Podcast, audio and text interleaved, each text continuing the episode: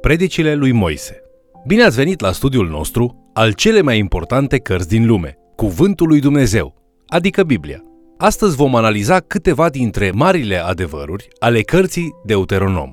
Această carte are un mesaj puternic pentru noi dacă vrem să intrăm în binecuvântările spirituale pe care Dumnezeu le are pentru fiecare credincios. Haideți să urmărim împreună acest mesaj intitulat Predicele lui Moise. După moartea primei generații a israeliților din pustie, predicile din Deuteronom sunt ținute celei de-a doua generații, pe măsură ce urmează să intre în țara Canaanului. Nu este doar o reformulare a legii, ci un îndemn și o aplicare a legii. Moise se așteaptă ca ei să o transmită generației următoare, instruind fiecare generație să instruiască următoarea generație în adevărul ei perpetu. Dacă am fost eliberați din Egiptul nostru spiritual și dorim să deținem binecuvântările spirituale ale lui Dumnezeu, atunci Cartea Deuteronom este pentru noi. Așadar, astăzi vrem să oferim o privire de ansamblu asupra unor mari predici ale lui Moise din Deuteronom. Capitolele 1 la 3 oferă un rezumat al istoriei ebraice. Această scurtă schiță este importantă, deoarece subliniază modul în care Dumnezeu s-a comportat cu Moise și cu poporul lui de-a lungul secolelor, de la Avram până la hotarul țării promise. Unul dintre aceste puncte culminante este un îndemn puternic pentru oamenii lui Dumnezeu să asculte legile lui și să-l iubească pe el din toată inima.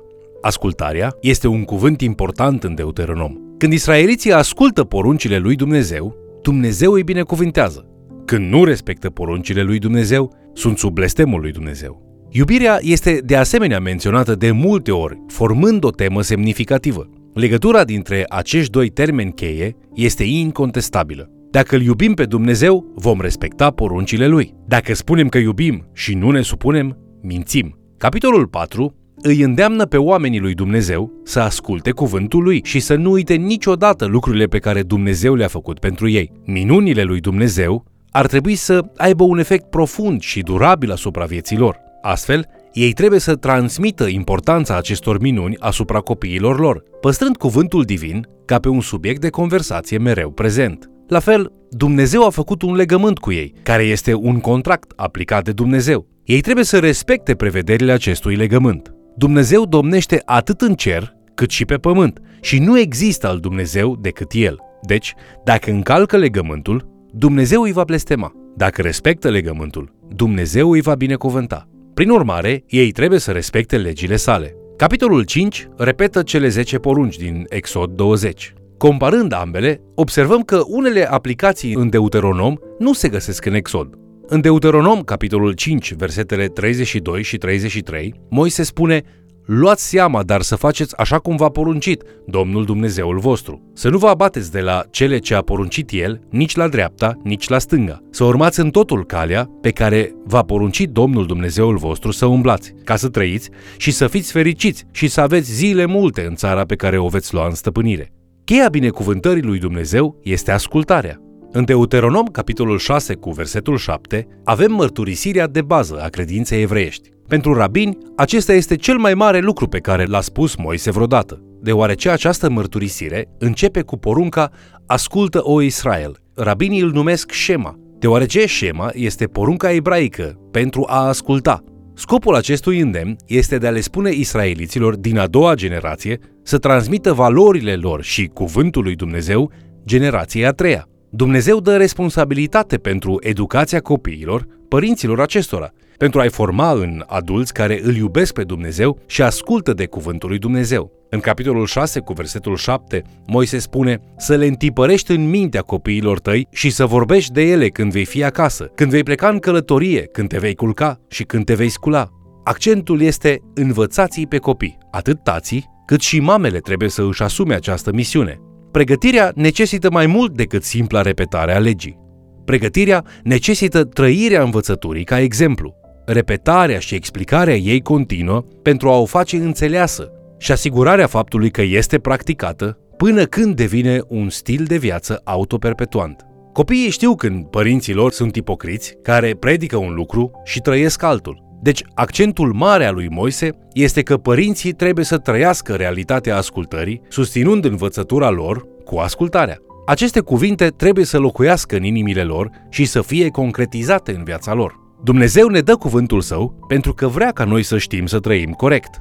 Dumnezeu nu a inventat toate aceste reguli pentru a vedea cât de nefericiți ne-ar putea face. Tot cuvântul lui Dumnezeu, inclusiv codurile sale de lege, se nasc din dragostea lui Dumnezeu pentru om și dorința sa de bunăstare a omului. Dumnezeu a creat viața și tot El știe cum găsim împlinirea în viață. În Ioan, capitolul 10 cu versetul 10, Isus declară Eu am venit ca oile să aibă viață și să o aibă din belșug. Cum obții această viață abundentă?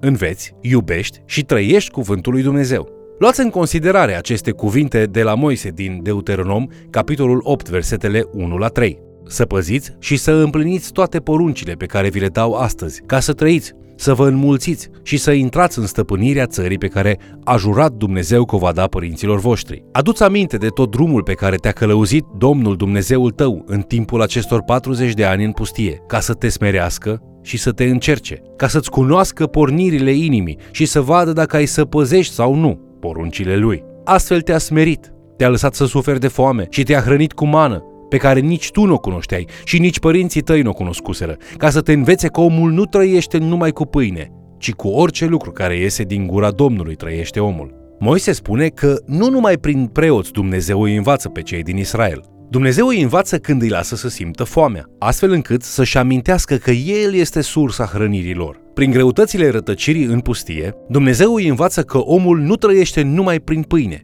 ci și prin cuvântul lui Dumnezeu. Nu este suficient să ne satisfacem doar nevoile fizice de bază. Omul trăiește cu adevărat ascultând de fiecare cuvânt pe care i l-a dat Dumnezeu. Într-adevăr, deși este important să înveți cât de mult poți despre Scriptură, din trăirea fidelă a Scripturii, cunoașterea devine adevărul inimii, realitatea înrădăcinată. Deuteronom, capitolul 8, avertizează împotriva pericolelor bogățiilor. Te-ai gândit vreodată că a avea destule ar putea fi o provocare? Moise le amintește că au învățat cuvântul lui Dumnezeu în perioadele de pedeapsă și suferință. Trebuie să se ferească atunci când ajung în locul în care au din abundență. Deci Moise îi avertizează în capitolul 8, versetele 11 la 14, spunând Vezi să nu uiți pe Domnul Dumnezeul tău până acolo încât să nu păzești poruncile, rânduielile și legile lui pe care ți le dau astăzi când vei mânca și te vei sătura, când vei zidi și vei locui în case frumoase, când vei vedea înmulțindu-ți se cirezile de boi și turmele de oi, mărindu-ți se argintul și aurul și crescându-ți tot ce ai, ia seamă să nu ți se umfle inima de mândrie și să nu uiți pe Domnul Dumnezeul tău care te-a scos din țara Egiptului, din casa robiei. Agur, fiul lui Iacheh, înțelege bine acest lucru spunând în Proverbe, capitolul 30, versetele de la 7 la 9. Două lucruri îți cer, nu mi le opri înainte de moarte. Depărtează de la mine neadevărul și cuvântul mincinos. Nu-mi da nici sărăcie, nici bogăție. Dăm pâinea care îmi trebuie, ca nu cumva în belșug să mă lepă de tine și să zic, cine este Domnul? Sau nu cumva în sărăcie să fur și să iau în deșert numele Dumnezeului meu. Capitolul 9 începe cu Moise, care îi avertizează pe oameni să nu devină aroganți, când Dumnezeu îi aduce în țara pe care i-a promis-o lui Avram. În capitolul 9, versetele 1 la 4, Moise predică în felul următor. Ascultă, Israele, Astăzi vei trece Iordanul ca să te faci stăpân pe niște neamuri mai mari și mai puternice decât tine, pe cetăți mari și întărite până la cer, pe un popor mare și înalt la statură, pe copiii lui Anac, pe care îi cunoști și despre care ai auzit zicându-se cine va putea să stea împotriva copiilor lui Anac.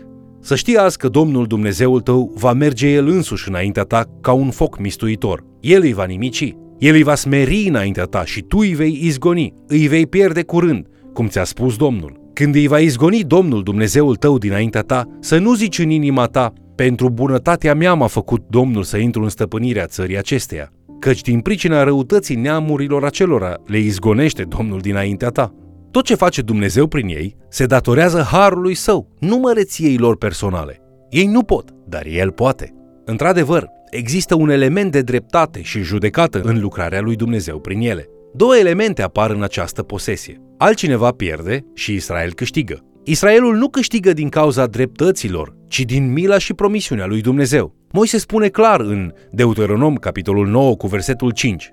Nu, nu pentru bunătatea ta, nici pentru curăția inimii tale intri tu în stăpânirea țărilor, ci din pricina răutății acestor neamuri. Le izgonește Domnul Dumnezeul tău dinaintea ta și ca să împlinească astfel cuvântul prin care Domnul s-a jurat părinților tăi, lui Avram, lui Isaac și lui Iacov.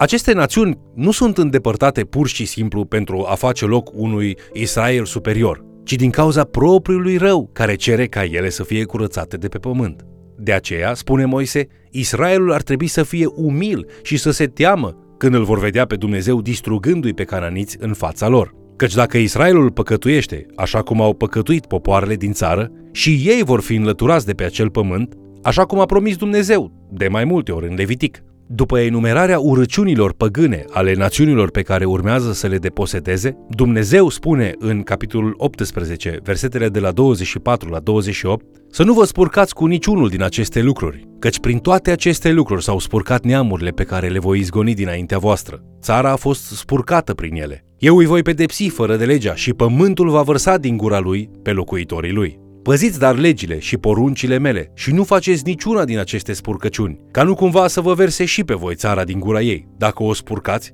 cum a vărsat pe neamurile care erau în ea înaintea voastră. Când primim de la Dumnezeu lucruri bune pe care nu le merităm, acesta este harul. Când Dumnezeu refuză pedepsele pe care noi le merităm, Dumnezeu dă dovadă de milă și nu ar trebui să luăm harul lui Dumnezeu de-a gata, ci să primim har și milă cu o tentă de frică.